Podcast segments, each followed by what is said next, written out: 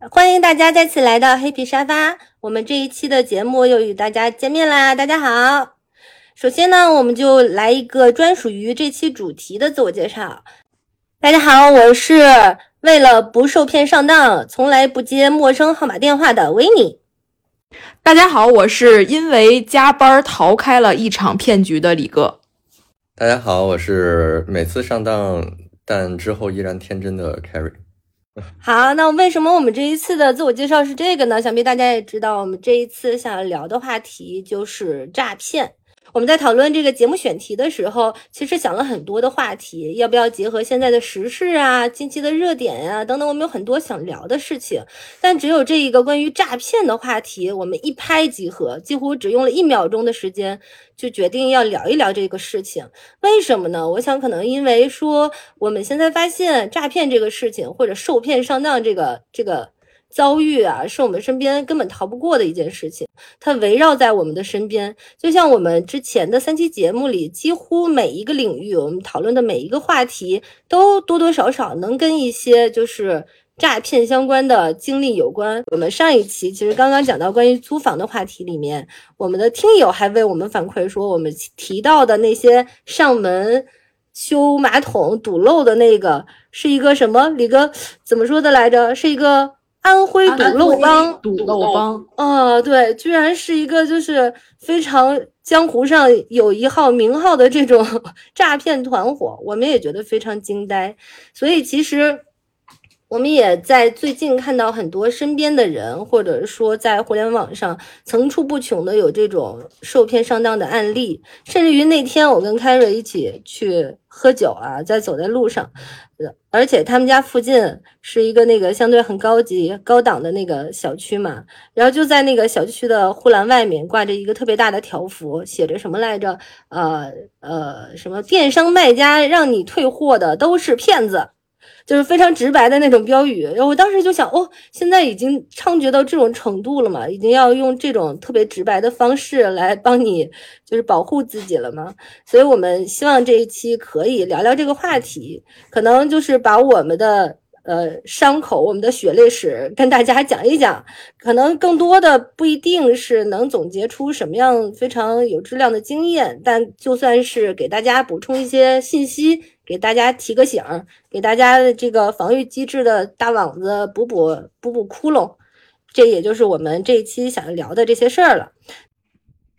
好，那我们首先请李哥来聊一聊啊，因为我很好奇，刚才说到这个因为加班躲过了被骗，这是一个怎么个故事呢？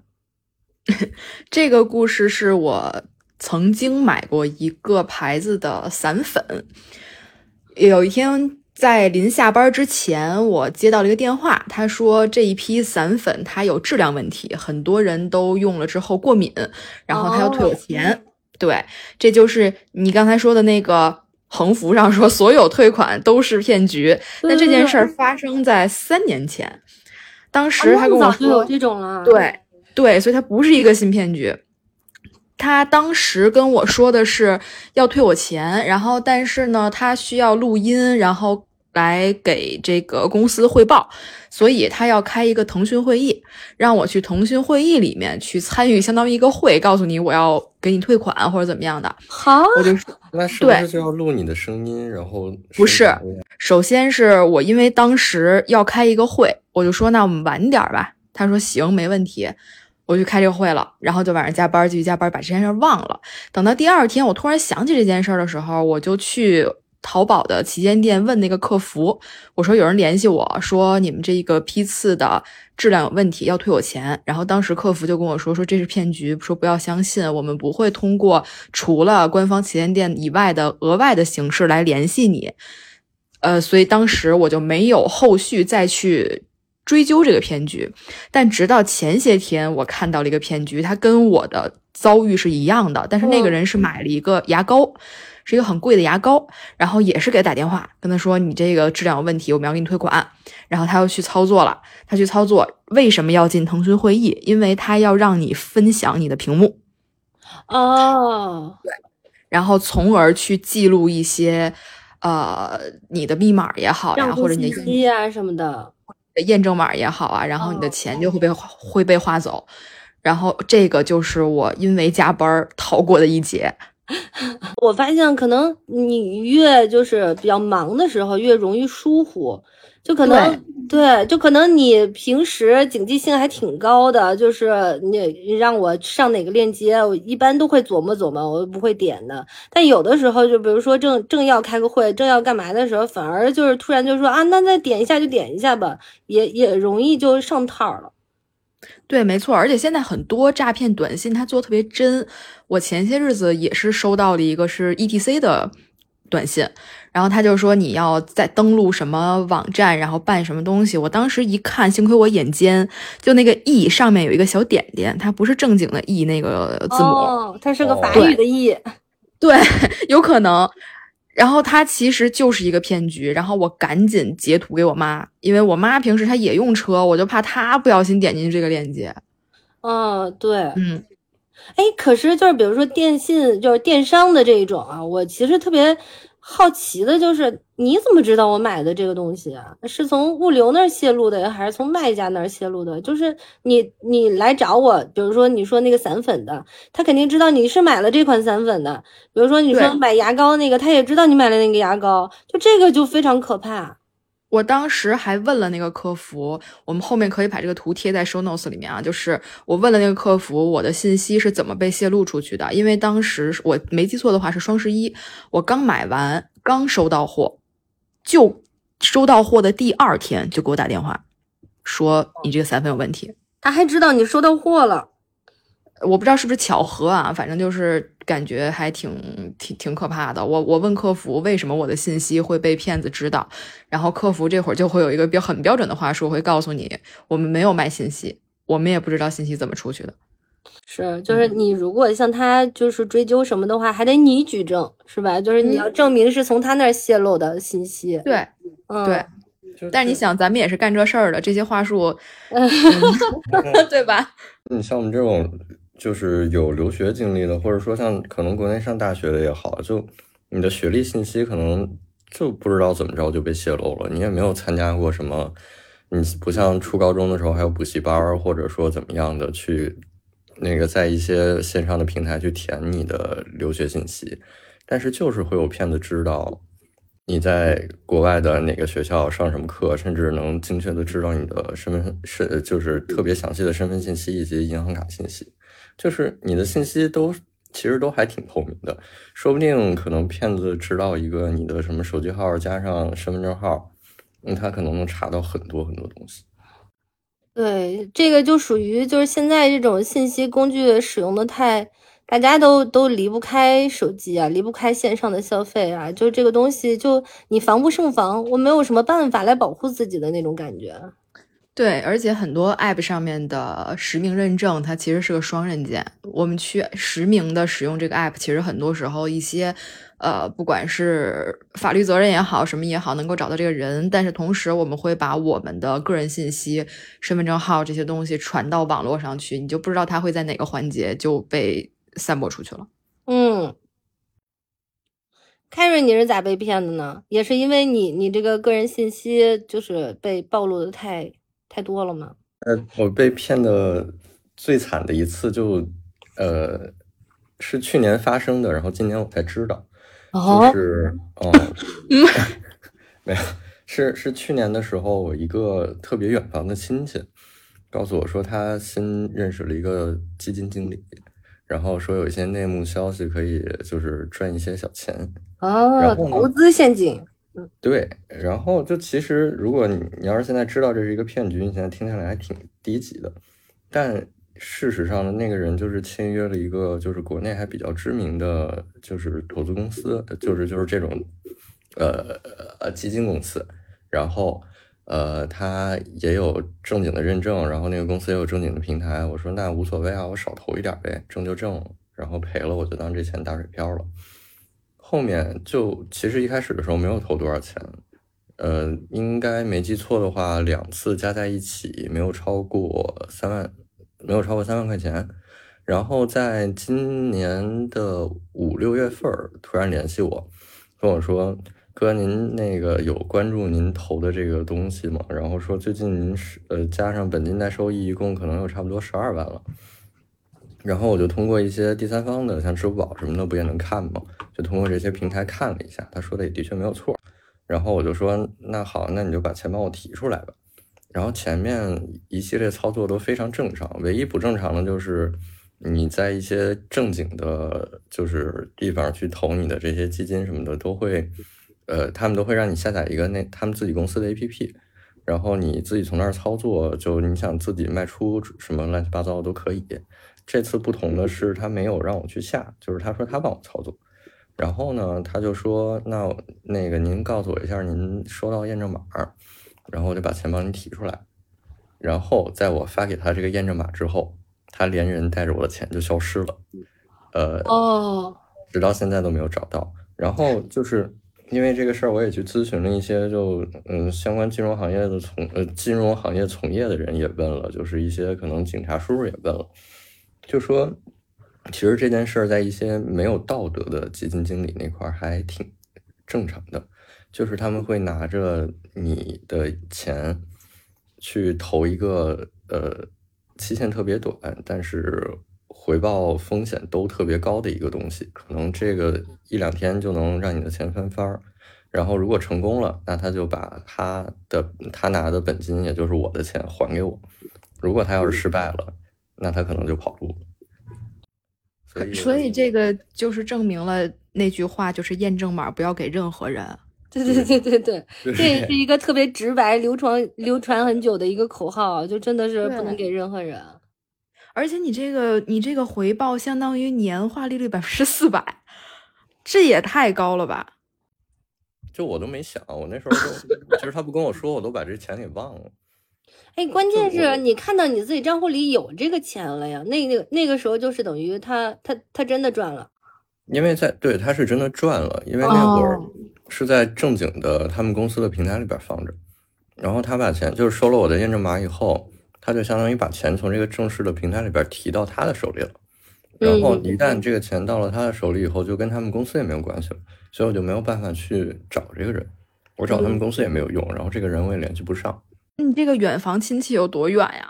这辈子不会来往了，对吗？嗯，我这亲戚还挺好的。我这亲戚说，这钱实在找不回来，他给我补上。哦，不是他提出来的，是是是是，你的基金经理给你提出来的，对吗？对对对对对。哦哦，就是他，而且我那个亲戚就是的确也是赚到钱了，然后也正常提出来了，所以他才跟我说的。哦，嗯，结果就是属于遇到了一个这么卷款跑路的人。对，就也算是被骗吧，就 是啊，当然算了，损失还这么大。然后另外的一些被骗，可能就是被骗情，骗色是吧？不是骗，我能接受被骗色，但我不能接受骗我的感情，就是一直在遇到渣男。哦哇！但是我现在的感觉就是，你可以骗我感情，不可以骗我的钱。啊，你我的感情和我的钱你都不能骗，你可以骗我的色肉体。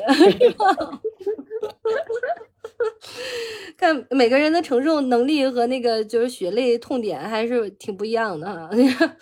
哎，说这个就是杀猪盘，不是一个经典的就是属于骗财、骗色、骗感情的一种方式吗？最近最近不是有一个那个周冬雨的新电影即将上映，可能跟那个燃冬大家都说特别像，因为那海报都是周冬雨在中间，两边一边一男的嘛。然后 他那个电影就叫《鹦鹉杀》，好像说这个故事就是取材于一个经典的杀猪盘的骗局。我觉得这个实在是就太歹毒了。之前我们的节目里也有提到说，就是比如说中年的阿姨呀，被那种就是 AI 换脸的视频也好，还是什么那些就是冒冒名顶替、冒充他人、冒充明星的那种小伙子骗的这种事情，情感缺失或者缺爱的这个人，他就已经是很就怎么说，很需要寄托，很需要就是情感的出口了。那你偏偏利用他这种弱点，就就让我更不能忍。但是杀猪盘这种事儿不仅仅出现在说中年妇女，或者说没有什么文化的人身上。对我，我曾经服务过一一某豪华汽车的社群，我就不说牌子了。当时我给他们提了一个 idea，是由车主之间互相送礼物，然后互相匿名送礼物的这样一个活动，但是被客户拒绝了。说为什么呢？说我们 app 里面就是车主 app 里面，我们现在不可以发私信。说为什么不可以发私信呢？说因为之前发生过杀猪盘的事件。我就，我的首先它是一个，首先它是一个豪华汽车的车主 app，那可我们可能就筛筛选掉了。一批可能没有什么经济实力的这样的人，那他的见识也许就不一样。那同时呢，由于这款这个车的品牌，它也不是那么土豪的车，它是有一定腔调的一款一个品牌。嗯啊，你不要说这个，它是有有一定腔调的，就是在我们的认知里，这个品牌汽车的车主都是有一定文化水平、有一定追求的。那在这样的情况下，都会遭遇杀猪盘，所以我们就我就觉得。呃，被骗这件事儿吧，它不可耻，对，真的，是的，对，是的，嗯。是个人就有弱点，就会被人抓住，被人利用。然后甚至于我有的时候就想着说，针对那些各种各样不同的案例，我会觉得这些骗子水平真是高呀！就他洞察人心，研究你的需求，投你所好，用各种套路给你洗脑。哪怕是你自认为就是见识广博啊，我我吃过见过等等的，还是会会中招。我有的时候就想说，你既然能力这么强，情商这么高，就洗脑的。能力都都都这么厉害的话，你干点什么不好呀？但是你是提案多牛啊！嗯。啊，对呀，你去服务客户得多受人欢迎啊，就是多贴心啊！因为《孤注一掷》这个电影，也加上咱们最近都看的很多人被骗到呃诈骗窝点什么的，我我我就会发现，曾经我接到一些诈骗电话，我心情不好的时候，真的会骂对方一顿。但是呢，我现在就会觉得他们也有点可怜，但这个是圣母心泛滥了啊，但不太应该。但是这个感觉就是，如果对方真是一个他不干这件事儿，他真的。会死这样一个人，就是我们很难去评判这件事儿。嗯，他该死的其实是骗子头目。我我觉得可能就是从我的就是分析，或者说我想破案的那个角度吧，我想，那他也许可能就是因为就是诈骗获利这件事情吧，他太一是太暴利了。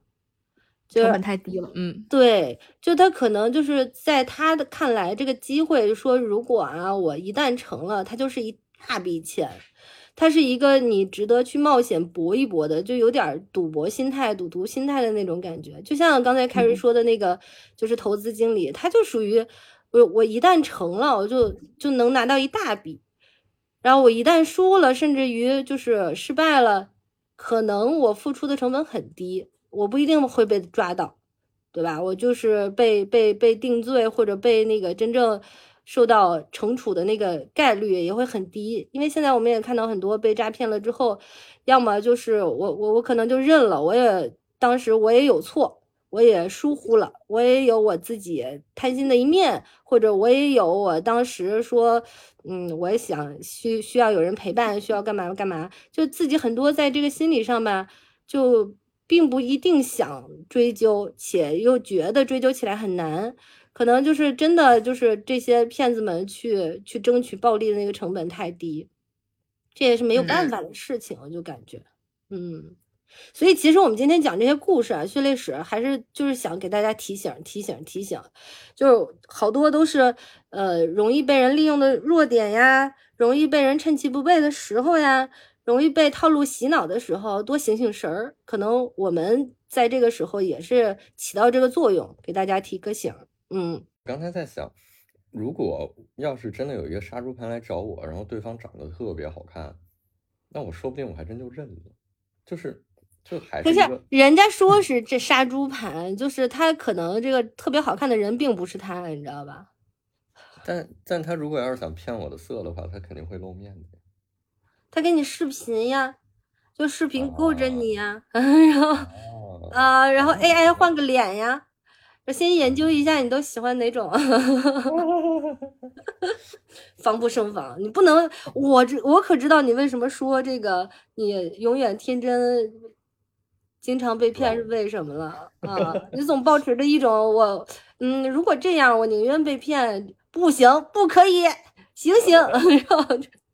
嗯。哦，你这么说，我好像有一点印象，但我不知道他是不是啊。就是曾经有一段时间，我只要往微博上发了自拍，或者是发了我自己的照片之后，嗯，就会有人私信我，然后说聊一些有的没的，然后我点进他的主页去看，我发现他的微博基本上就是有十几条，然后同时呢，他的头像一看就是网图，我就从来没有理过这些人，我就在想，这些人是不是就是杀猪盘？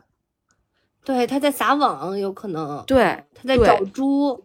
我我现在要看看，我看还能能不能找到那个微就是微博的私信记录。对对对，找到的话晒出来给大家看看。对我前两天去在朋友圈征集了一下，这个大家最近有没有什么被骗的经历，给我讲讲呀？我的一个好朋友就给我讲了一个故事，把我给吓得不轻。我就觉得现在的这个骗术的迭代怎么已经到这种程度了？他有一个弟弟，然后今年刚刚去留学了嘛，然后留学在暑假的时候回来，回来在那个。呃，国内就是游玩啊什么之类的，然后他在那个飞机上，就正在乘坐飞机的时候，他弟弟，也就是我这个朋友，他他们共同的这个姥姥家的座机，就突然接到了一个电话，然后这个电话的声音，说话的声音就是他弟弟的声音，然后他弟弟的这个声音就跟他姥姥说啊，说他把人打伤了。然后对方现在要十万块钱私了，说不能报警，报警会留案底，这样他以后就不能出国留学了。你看，他还知道他是在出国留学的这么一个人哦，然后而且还知道他在坐飞机，对，就专门趁着他坐飞机的时候，还就是那种你给他打电话他还接不着的，就觉得这个非常可怕。然后呢，还专门嘱咐老人家说不能跟爸爸妈妈说，然后又又说什么就是留了那个银行。账号让他姥姥给那个汇款等等之类的，这个一是就是他知道他超多的个人信息，就在哪儿留学呀，家里的电话呀，他跟接电话老人的关系啊都非常清楚，对吧？然后第二个就是他是用 AI 变声的声音打的电话，我柯南 不是对，哎对，就变声领结，我的天！然后我就觉得。就是现在就很多科科技发展，我甚至于回想起刚才李哥讲那故事，说用腾讯会议，你说那个时候是不是发生在刚刚疫情的时候？对对吧？就是疫情居家了之后啊，大家都会用那个腾讯会议了，嘿，他就用这个东西来 来让大家上钩。那这个现在有 AI 了，AI 不止可以变声，还可以换脸，它其实让很多以前。我就是我们以前的那种经历的骗术，比如说说 QQ 上突然有一个好久不见的老同学跟你联系，发个短信说啊你借我点钱呀，那你就一个电话打过去，听听他声音是不是他等等的，也许就可以验证了。甚至于你 FaceTime 一下看看是不是他的脸就可以验证了。但现在连这个都不能验证了，就因为 AI 的这个东西已经把你的脸、你的声音全都拿走了。我就觉得这个让我非常细思极恐，非常害怕。我就在想，我的声音或者我的脸会在什么样的时候泄露？这个就机会真的太多了。只要你，我觉得接那些莫名其妙的电话的时候，有的时候他就可以干这件事儿啊。啊，对，对呀，就是你跟他说几句话，他专门引导你说那一些词，他就把你的语音包得到了，他就可以通过输入文字。编辑你说的任何的语言，你你说这期节目我要给我妈听，对，必须的。我就觉得就是新型骗术这件事儿，就是也希望大家能想到什么或者最近看到的什么的，都都讲出来说一说，因为太多我们不知道的了。非常就是我这儿有一个，它也不算是新型骗术，但是跟你这个还。挺像的一个我自己经历的一个事儿。嗯，我的一个高中同学，他上大学的时候去了日本留学，然后在日本那边读了研究生。等他回回国的临临回国之前，他在微博上发了，就是他当时在日本旅行了一个月，然后就是要跟日本告别，然后他在微博上都记录这些事儿，然后我当时也会给他有一些回复。但是这个同学跟我不是一个班的，所以我没有他微信。这是前情，等他回国那一天，他在呃东京的机场，他发了一条微博，然后后面就没有信儿了。到当天，他是当天上午发的这条微博，当天下午我接到了他的微博私信，他说，呃，他当时在东，他还在东京的机场，但是那边的电话卡已经不能用了。然后他连的是 WiFi，然后让我帮他看一下他这边机票的情况。他说他机他机票出了问题。我当时也没有多想，我就帮他了。我帮他去一个网站去查，那个网站做的真的非常像，呃，国航的网站。我帮他去看了，然后他让我加一个人的 QQ，那个那个人就是国航的一个客服。这会儿我就觉得有一点不对了。我就去加那个人的客服，那个人，那个人，那个人就说需要帮他重新退了机票，然后再买机票。我这会儿就觉得他肯定是一个骗局了，然后我才去私信微博的私信再去看，我发现那个号根本不是他，而是在他的。微信 ID 的一个非常不起眼的地方加了一个点儿，或者加了一个什么东西，就像那些明星曾经那些明星的高仿号一样。我点进去，我点进去之后一看，我发我才发现那主页里面的东西非常少，都已经关了。然后同与此同时。我就去这个人原本的微博里面找了几个他的朋友，我就给他们发了私信。我说：首先我不是骗子，然后我来问问你们有没有接到 骗子的这些消息。然后他们都说是接到了。然后有人跟我一样，也是加了那个所谓的国航客服的 QQ 之后，觉得这件事不对，然后停止了这件事儿。这件事儿。持续了很久，我可能从中午开始接到他这个求助，然后也是因为一天又有工作又有会，最后持续到下午四点，我知道这件事儿，然后我通过我另外一个同学联系到了他的微信，然后告诉他了这件事儿，这会儿他才上微博看，原来已经这么多人被骗了。因为我们去代入一下他这个我这个同学本身，他自己并不知道自己有这个高仿号了，也不知道这个高仿号在联系他的朋友。他自己是一个完全盲目的一个状态，然后当时骗子可能也觉得他在飞行，没有人能联系他去核对这些事儿，所以就趁这个机会去完成了这些事儿。嗯，骗子就是很会利用这种时间差的东西。对，然后甚至前些日子，我一个朋友他突然告诉我，我也有一个高仿号，我都，对我我我当时还给凯瑞他们都发了，我说这是假的，别信。我当时就已经举报他了，这个人还没干什么的时候就已经被举报了。哇，那能发现挺不错的呢。嗯，因为他去关注了我的几个朋友，然后那个朋友因为也被这样的高仿号就是骚扰过，所以他一下就看出来了。他可能正在做信息搜集的工作，就被逮到了。对，哦，我我其实有一个跟这特别类似但特别离谱的事儿，就是我现在用这个手机号是其实刚用了没有几年，但它是一个幺三二开头的手机号，就说明这个号之前肯定有人用。然后自从今年年初开始，我就总能接到那个呃催债的电话，但是催债呢说的也不是我的名，说的也不是我认识的人的名。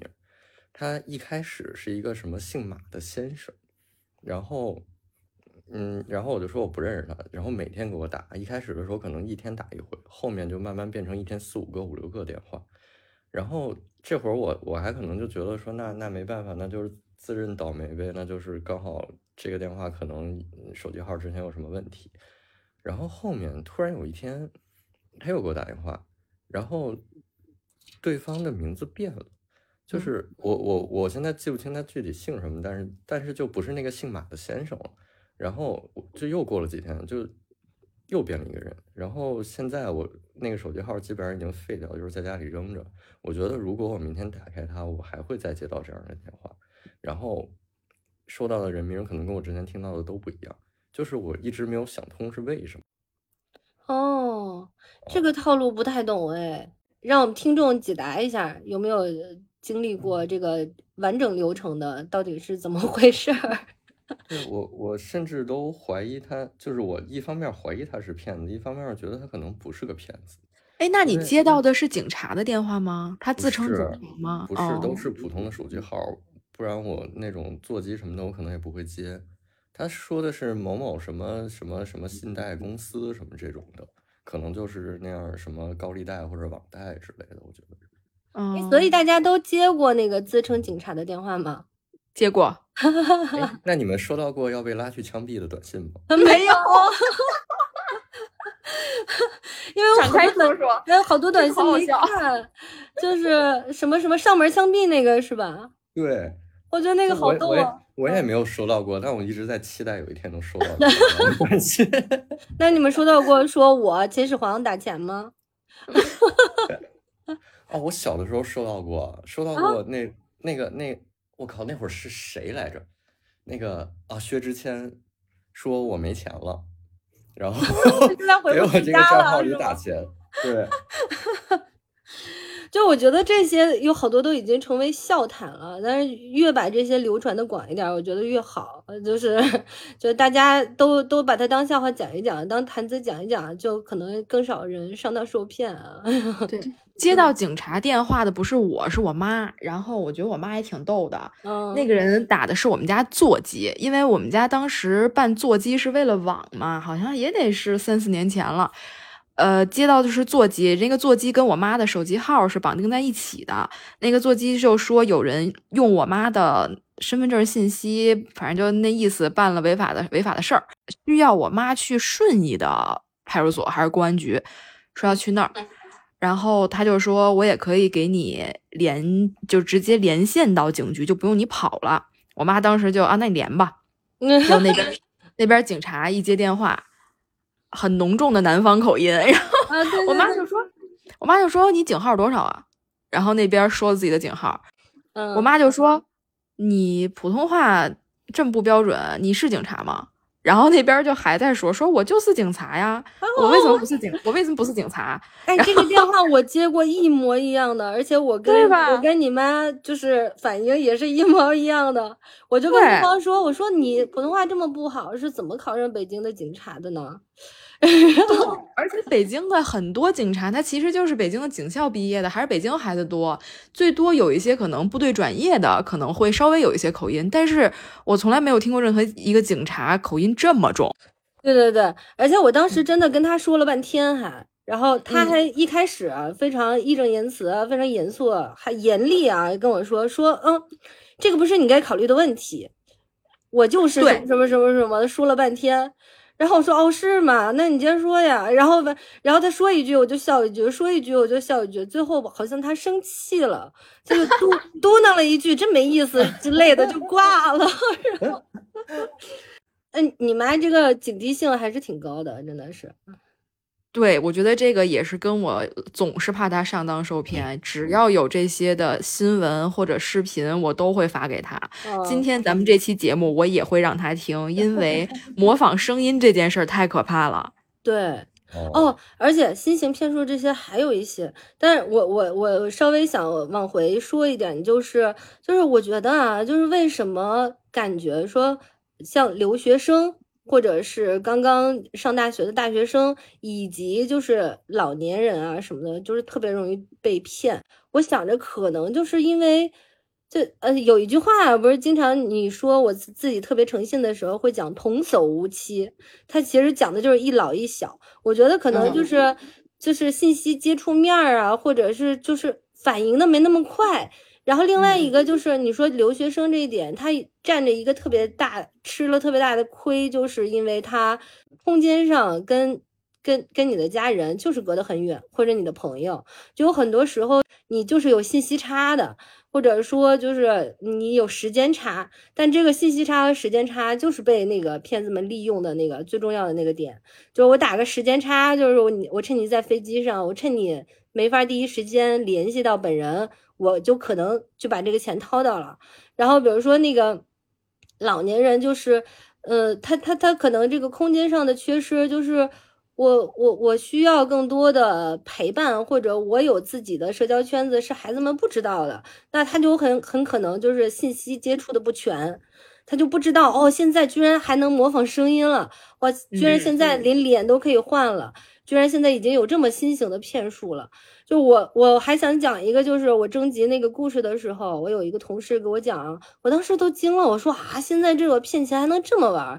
因为我之前光听说那种说卖保健品嘛，经常把老老人家组织到一块儿去听课，然后卖东西，跟你讲这个功效有多好，长生不老啊等等啊，那些都是比较传统的东西了，或者是说那种什么低价旅行团，把你们拉到一个地方，然后。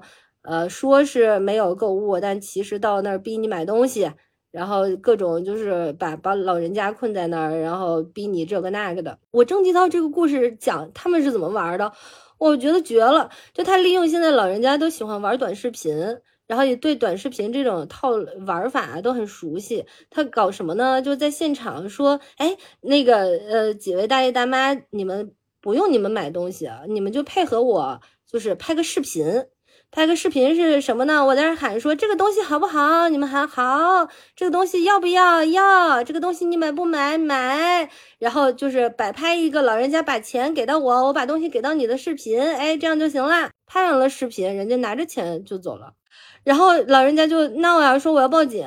然后人说你闹你报吧，这个有视频为证，你自己说要的，你自己说买的，你自己是把钱给我的。我当时就觉得哇，这也可以啊，太流氓了吧！这一定要告诉我爸妈，可不能搞这个，对不对？就跟这个类似的，我看到过一个案例，但他可能就不是诈骗了，他会比诈骗更没有道德一些，是拐卖儿童。就是，对，他是有两个大姨，就五五十多岁那个样子大姨过来看着一个妈妈带着一个孩子，说：“哎呀，你家孩子真可爱，我能跟他合张影吗？”然后妈妈还没有同意的时候，有一个老太太就帮另外一个老太太跟跟这孩子合影了。然后这个妈妈当时就觉得不对，就赶紧抱孩子跑了。这件事儿，她最后就很有可能说，这老太太把这孩子抢走了，然后拿着照片给警察看，说你看，这是我们家孩子。对，哇，这当然是诈骗，这是更恶劣的诈骗，他在骗骗这个家长最宝贵的东西。嗯，我的妈呀，太可怕了。大家都记住了吗？打起精神来啊！我的天，就有没有就说大家就实践过或者想到的方法，可以就是帮助身边的人防止被骗？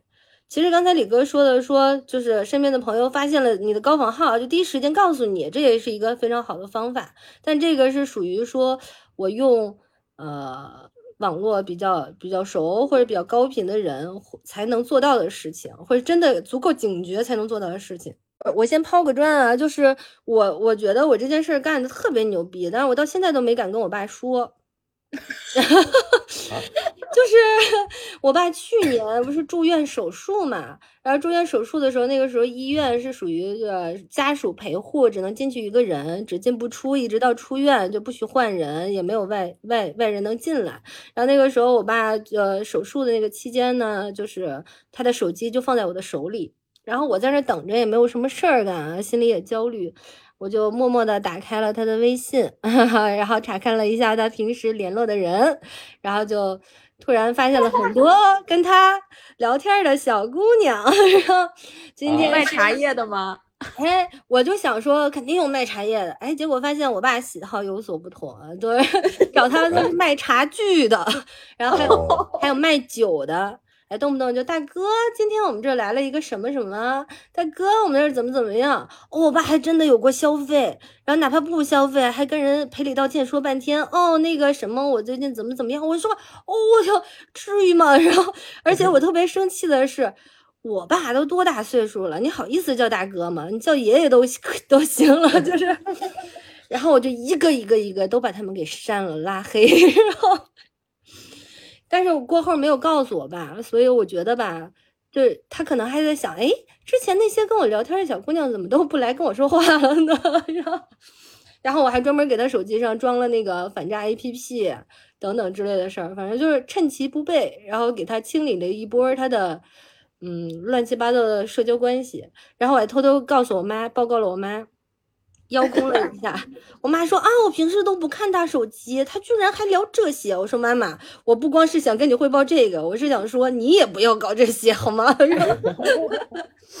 我妈就说，嗯，不会的，我才不像他那样呢。但是我很怀疑啊，这个事情。我我是因为你说到这个，我想起来又一件。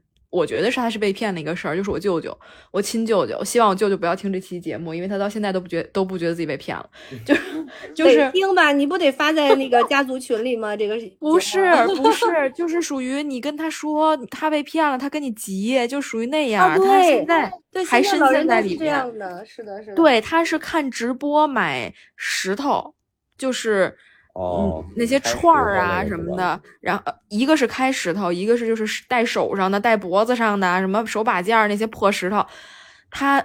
好像当时取了十几万的住房公积金出来，然后都花进去了。哦，我的天！然后一到过年过节就拿一堆东西送给我们，然后我们不带吧，他还不高兴。我就属于每一次回姥姥家，我都要带一身儿，这个他妈又又看着又不好看，然后，哦，然后还还齁贵的东西，想让舅舅高兴一下嘛。然后最近他好像不玩这件事儿了，他迷上了另外一件事儿，就是周边游。这个周边游呢？它是属于他确实带你去周边，但是呢，他也让你买东西。但好是好在什么？他买的是正经的水果呀、肉呀、柴米油盐这些东西，他他不算是被骗，而且品质还都不错。我觉得这也算是一个自我救赎了吧。哦，好吧。要是说到怎么防止被骗。我其实一直是这样的，就是身边有我的姐姐，当时要周转不开跟我借钱，或者是，呃，就前两天发生的事儿，我一个特别好的闺蜜，她说让我拍一下我的信用卡，然后她因为她自己的信用卡传不上去，我当时就问她一些只有我们两个才知道的问题，我才能确定她是她。对，暗语，哎，我觉得这个可以。就是即使打电话，你像现在打电话的 AI 变声什么的，视频什么的也都不安全，那就问一些只有我们两个人知道的事儿。然后刚才说爸爸妈妈，就是我还有一个，他们一度啊特别沉迷，就是就还是被推销了嘛，就是人家那些推销的小姑娘小伙子，天天围着他们喊爸喊妈的。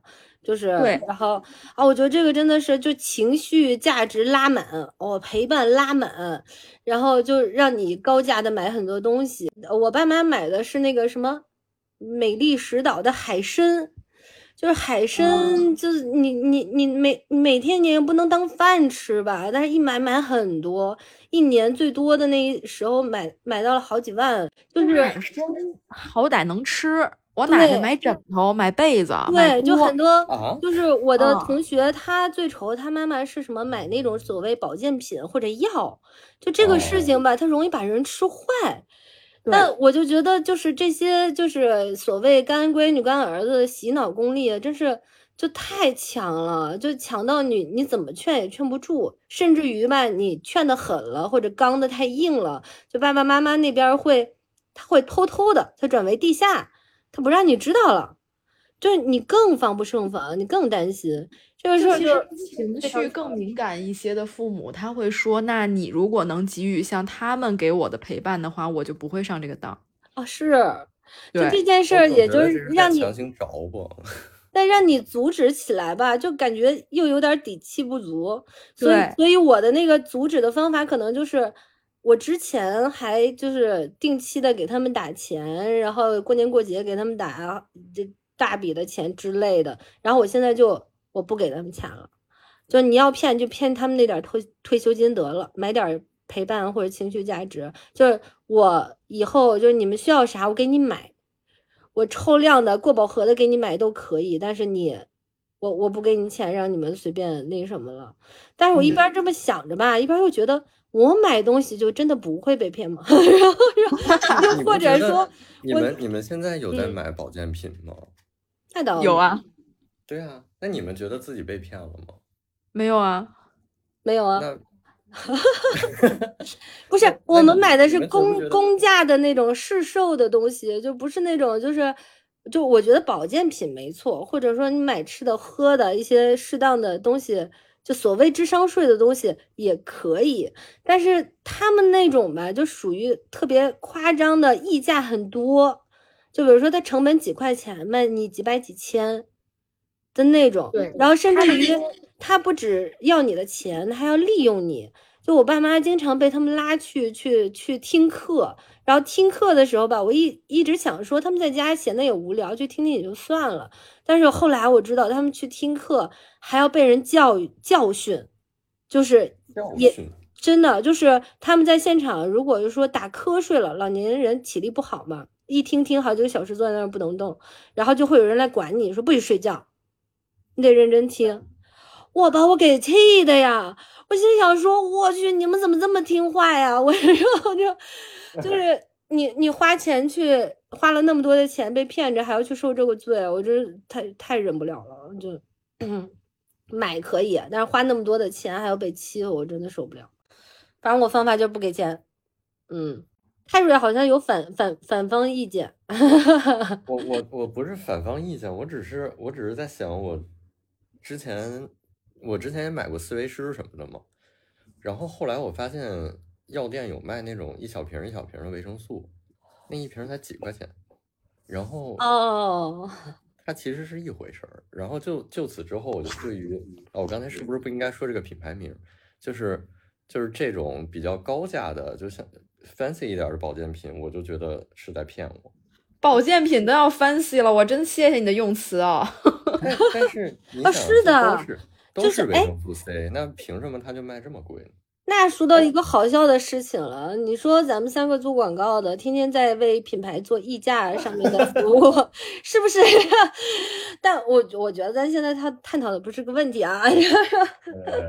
就是嗯，关于保健品这件事儿啊，就是这样的。我一般买大牌儿都是买一些，呃，成分相对复杂的东西，比如说我会买双芯的氨糖，然后我曾经会买它的那个 DHA，就是治眼睛，呃，保保护眼睛的。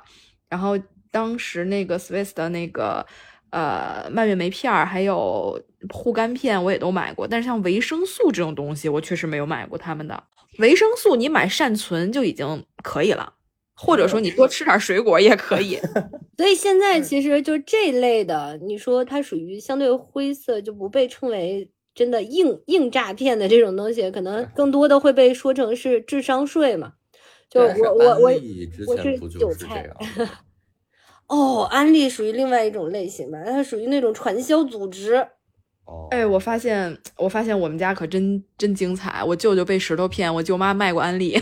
啊，哦，我我前突然想起来了，我身边的一个人在去年的时候就被骗进去一个类似传销的啊东西，但不是他不是被骗那种地方，他是线上的那种传销，就是可能你们也都见过，就是在线上那种卖画的那种交易平台，因为刚好是在前两年 NFT 特别火的时候，嗯，嗯。然后就是就是他们有这么一个平台，说你在我这上买这个画，然后就是那种拍卖式的那种形式。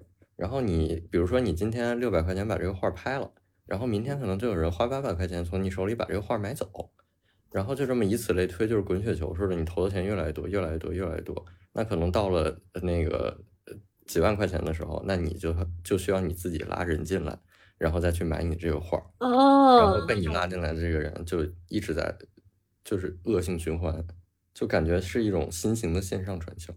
哦，你这个是底层新逻型的辑，嗯，对你这个底层逻辑其实和呃中老年人买玉是一样的，只不过说 NFT 可以骗年轻人。就跟现在好多什么虚拟货币，就它好像也有点这种这种玩法和感觉在，是吧？就是我我要拉到更多的人，然后把它的这个价格炒起来，我就有更多的收益，然后它可能在某一个瞬间突然之间就崩了，就什么都没了。就因为现在这种就骗术的升级已经超超乎想象的快了，就甚至于比如说。嗯，你说 AI 技术也好呀，还是各种虚拟的东西也好，这些技术发展起来，当时马上就有随之产生的那个就是诈骗的方式，就跟着一起来了，这谁顶得住啊？我的天！我就觉得其实有很多人就是陷进去了之后越陷越深，有一种不想承认自己被骗的那种心理。对对，对，我最近不是很关注各种演唱会嘛，然后有一个人在小红书上讲说，他陪他媳妇儿去看张惠妹的演唱会，然后呢，他媳妇儿就是全情投入，一直跟着唱、跟着哭啊、跟着嚎啊什么的，他就比较神游，然后就突然看到前排有一个阿姨在手机上一直在一个群里头跟人说话。然后他就仔细看了半天，发现那个阿姨好像是进了一个就是投资群，然后人家就拉着他投资啊什么之类的，然后他怎么看怎么不对，就觉得这个阿姨肯定是被骗了，然后他就跟阿姨说说你这个不能信，然后阿姨说我这个赚了钱了的呀，然后他就问 他那那你这能提出来吗？你这个钱？然后阿姨说能呀，我这个也我的亲戚谁谁谁他就提出来了，哎，怎么这么听着特别像 Carrie 啊？对呀，怎么听着这么像？然后反正他就死不承认，就是我没被骗，我这个都我都知根知底儿，我就是赚了钱了，我投资能力可好了，反正就是不承认。那我怎么感觉我也是呢？所以就是我觉得就是被骗之后有一个最大的坎儿，就是要承认自己真的被骗了。我就我就欣然接受了。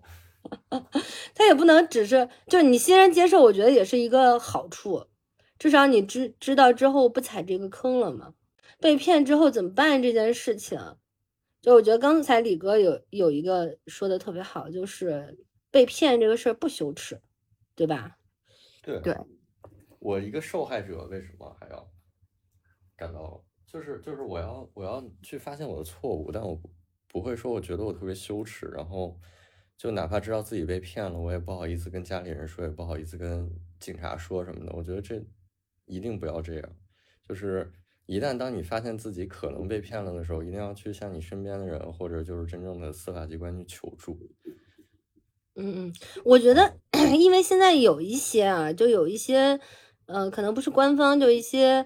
呃，自己觉得很有社会责任感的，大家在讲这个反诈的时候，经常会就是戳戳你戳你心的，在那讲说为什么会被骗，什么人会被骗，就是你贪心，你不甘心，你有赌徒心理，你你的欲望太强，你怎么怎么样，你才会上当。就这一点吧，就经常让很多人真的被骗了之后就觉得羞耻，就觉得哦。为什么别人没被骗，我被骗了？那是不是因为我就太贪心了啊？那我不能让人知道，我宁可相信我我我只是一不小心，怎么了？我也不会不想相信，是因为我太贪心了，我太笨了，或者是我太怎么了？就我觉得这一点，大家一定要是就自己心里疏导一下这件事情，就是因为现在骗术，刚才我们也提到，就骗术已经进化成这个样子了，每个人都防不胜防。就你你被骗了，不是因为你有什么错，或者你可能确实有错，那下回改了行不行？咱们下回不踩这个坑了，好不好？对吧？或者说，其实因为这些骗子，他每天会给无数个人打电话，那他们同时也会复也会去复盘，为什么我今天就成功了这么一个？为什么我今天一个都没有成功？那他们就会在不断的复盘中找到更能直击你弱点的那那个那个点，所以你是一个人。你的状态非常不稳定的情况下去跟整个骗子团队去周旋，所以你去被骗了的，就是你被骗的几率很大。所以不要觉得是因为自己蠢，并不是，就是你接这个电话的时候，你可能在干任何事儿，你你你。对你的精神状态不一定非常集中，所以你被骗了，他其实很多情况下他不赖你。有的时候我们可能会因为一些贪心啊或者怎么样的会被骗，但有的时候他就是告诉你是因为你的信息的问题，你为了不妨碍自己今后的便捷性，所以去操作一些东西。那这种你错你错在哪儿了呢？你可能觉得对，就是你可能这个受害者可能会觉得是自己的警惕性不足，但这个是你的错吗？他并不是。嗯，错的永远是去骗人的那帮人。嗯，然后我觉得还有一种就是心心态需要疏导，就是被骗之后不要太过于的怎么说心疼，就因为我觉觉得就很多真正意识到自己被骗了人之后吧，就是他他陷入了巨大的。那种就是损失之后的那种心痛的感觉里面，就全是血和泪，然后就不断的把自己陷入到那个情绪里，说我完了，我怎么把这么重要的，比如说这可能有其他用途用途的钱啊，我给儿子存的老婆本儿，我怎么样，我给自己留的买房的钱，这这么就没了，哎呀，我活不下去了。就是其实我觉得。嗯，在这么一个就是社会环境，或者说这么一个就是防防不胜防的环境之下，就一旦你真的有了损失，你不能再把这个损失再扩大了。就如果比如说你自己气到心梗或者伤了身体，它可能是一个更大的损失。你除了今天的损失，还要损失更多的东西。我觉得这很想劝一劝，就真的有损失了之后，那怎么办呢？既然已经这样了，那一是我可能尽量的想办法弥补损失，我报警，我举报，甚至于说我把我的故事讲出来，让更多人避免这样的损失，我是不是就可以不尽量少去再想我自己 这心理上的那种创伤的东西，就给自己一个就是缓过来的时间和空间啊，我觉得挺重要的。嗯。没错，就是即使你不愿意去跟别人分享你这个经历，不愿意去让别人知道你踩了这样一个坑，你也要去调整自己的自己的一个情绪。就虽然我们说那句话叫做“未经他人苦，莫劝他人善”，嗯，对，但是呢，我觉得也是为自己好，多开解一下自己。如果遇到了这样的事儿，嗯嗯，所以我真觉得凯瑞心态真是不错，就是。这一点大家都多向凯瑞学习一下啊！就是，嗯，前两点他其实都做得很好。那我哪一点呃出了问题呢？嗯，就是你可能是一个优质的呃受害者，就但是这一点嘛，现在说出来很容易你被其他现在正听节目的骗子们盯盯上。所以，请请大家把保护打在评论区，保护一下我们的盖瑞，然后不要让他再受伤害了，已经受的够多的了。嗯，其实我们刚才都没有非常直接的去说报警这个动作。嗯，呃，我说一下为什么我没有去说，因为我经历的这几个差点被骗的这个骗局，我都觉得我去报警也无济于事。就是对方的信息都是非常的隐蔽、虚拟的，嗯，隐蔽、虚拟的，我们没有任何办法去追溯到这个人。就是我觉得在有的时候，很多涉及到金钱或者涉及到你的信息的时候，能够落到文字信息就落到文字信息，不要去电话沟通，因为电话沟通我们会没有证据。就像我我们的。这个职业习惯一样，跟客户的沟通一定要落在纸面上。呃，要留证据，留存证据很重要。你看现在就是爆爆大瓜是吧？就是经常都是有录音的证据的。就是现在很多安卓手机，它是一个自带，只要接听电话就会录音的这么一个东西。就是工具上，大家可以多开发一下，去使用一下。不论是声音的证据，还是落在纸面上的证据，多留一留，真的挺重要的。嗯。对，这在后面报警的时候也能够方便立案，能够怎么说呢？更增加一些你这个被骗的钱款找回来的几率吧。而且就是，哪怕说你可能不抱着希望把这个钱找回来了，甚至不抱着希望把这个人抓到了，但我觉得报警还是有意义的。它有一个意义是，就是它可能一是提供一些线索，二是我好像真的在那个网络上。看到过这样的案例，是说好像有一个人啊，他说他多年前被怎么怎么的骗了多少多少钱，他就觉得他肯定回不来了，然后突然间在 某个时候，他突然接到警察叔叔的电话，他当时就就他的 PTSD 上升了，就说哈骗子，然后结果那个警察 警察是说你多年前是不是被谁谁谁骗过了？现在我们终于把他们窝点给端掉了，我现在要把钱退给你。然后大家在底下都说哇，人间神话就是 童话故事一般，但它也是有一定的可能性的。呃，也许我们报警不一定是为了就是真的追讨到那个结果，但是它也许还是有一定意义的。就如果你在也有这个足够的证据和这个有有时间有精力的情况下报一报，可能也没坏处。嗯嗯，就抱着这样的心态吧。呃，所以。其实我们刚才想要提醒的呢，或者说我们现在能补的这些窟窿啊，就是能想到的大概是这些。但是我们发布这一个这个节目，也是希望大家能集思广益，多给大家提供一些这样的线索啊，或者想提醒大家的地方，就你踩过的坑，是不是可以让大家不要再继续踩下去了啊？等等这些故事，也可以希望大家。分享给我们，然后最后呢，我希望发挥一个我们三个人啊作为广告人的一个传统异能，也是我们每一期节目都会有一个的环节，就是脑洞环节啊，What if 环节。这个脑洞环节就是我想发起一个所谓的叫反诈创意或者说反反诈口号的一个一个一个大战，也不叫大战啊，就是一个提议。这个时候我们就简单头脑风暴一下，给大家就是提提创意，怎么样？加了个班儿，我的。加班都拯救了你了，加班都拯救了你，不被骗了，你不得回报一下，还个愿吧？呃，对，我觉得就是我第一反应就是馅儿饼只有你妈锅里的好吃。哦，就是天上掉下来的不行，对吧？对，只吃吃吃你妈锅里的馅儿饼。这样偷吃馅饼的，我手抖了一下。哇，你说巧不巧？你怎么就吃馅饼呢？这，哎，我觉得这个特别好哎。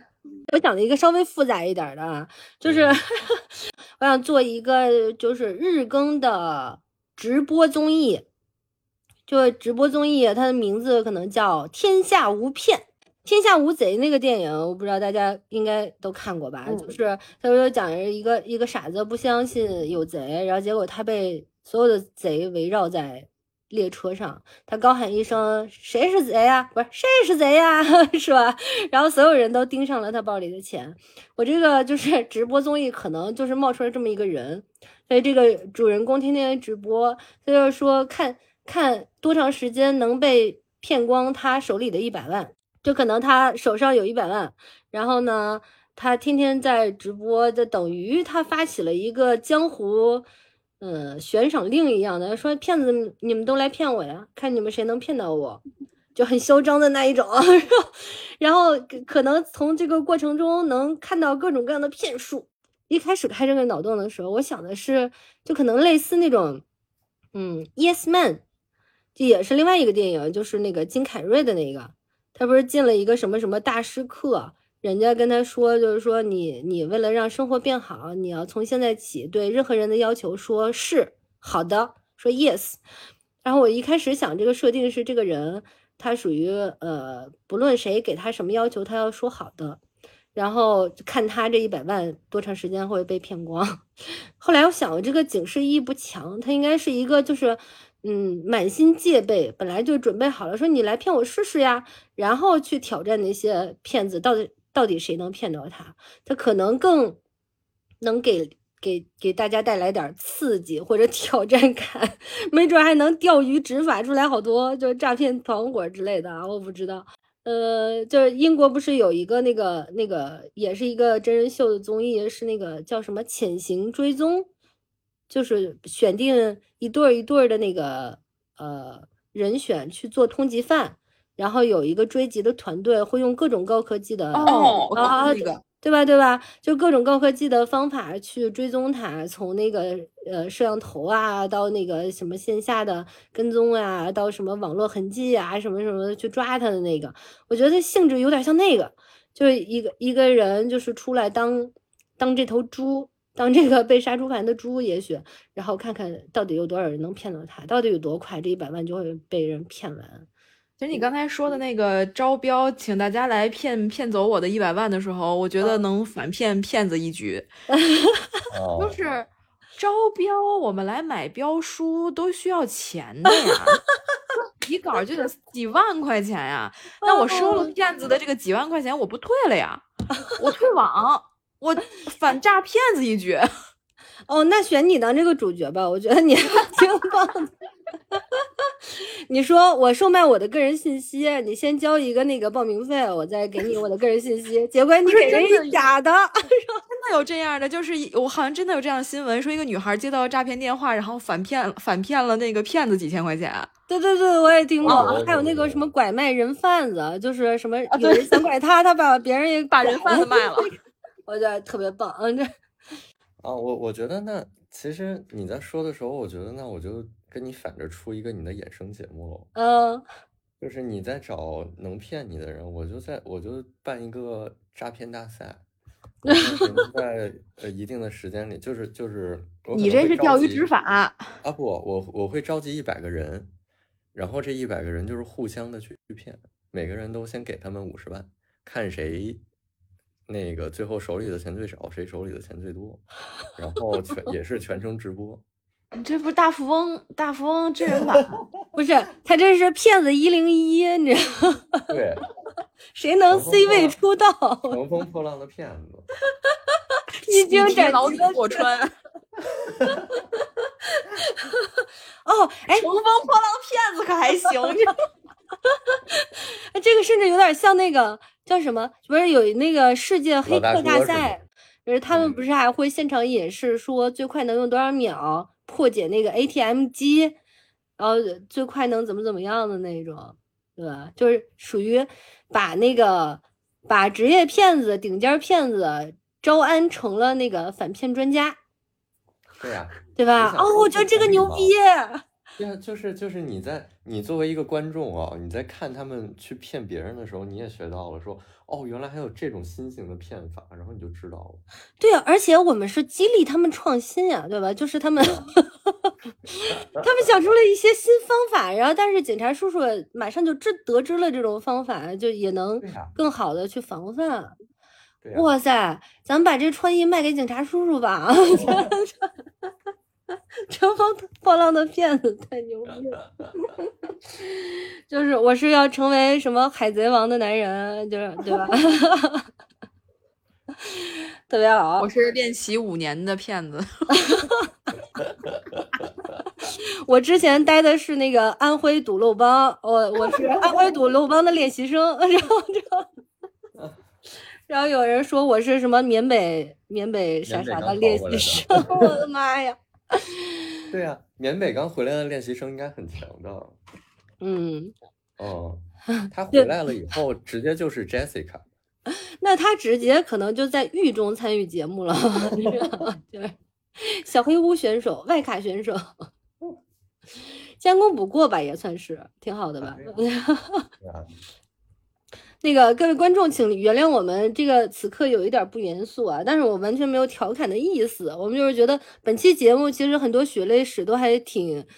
挺挺挺严严肃沉重的，但是其实我们真心真心是希望，就是现在的年轻人就也更多的就是发挥创意和脑洞。就你想，就是骗子们都已经这么卷了，卷成了这个样子，不断的迭代他们的创意、技法、情商、套路，那我们是不是也更可以想出更多的方法来应对他们呢？对吧？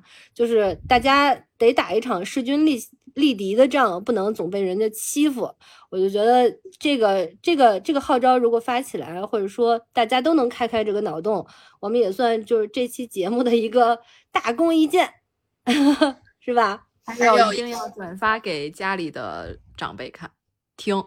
对，请大家把这期节目呢，就是转发到这个什么相亲相爱一家人呀、幸福一家人呐、等等的这些群里面，然后希望大家可以就是好好的听一听，就查缺补漏，提个醒。啊，另外呢，就是如果大家有一些自己踩坑被骗的经历，觉得可以给大家更多警示的话，也希望把你的故事给我们讲出来啊，不要感到羞耻，也是一个你自自我疗愈，然后迈过这个坎儿的一个呃好的方式。好，那我们本期的黑皮沙发的节目就聊到这里啦。那希望我们还有更多的机会去聊聊你身边的话题。那我们下期再见，拜拜拜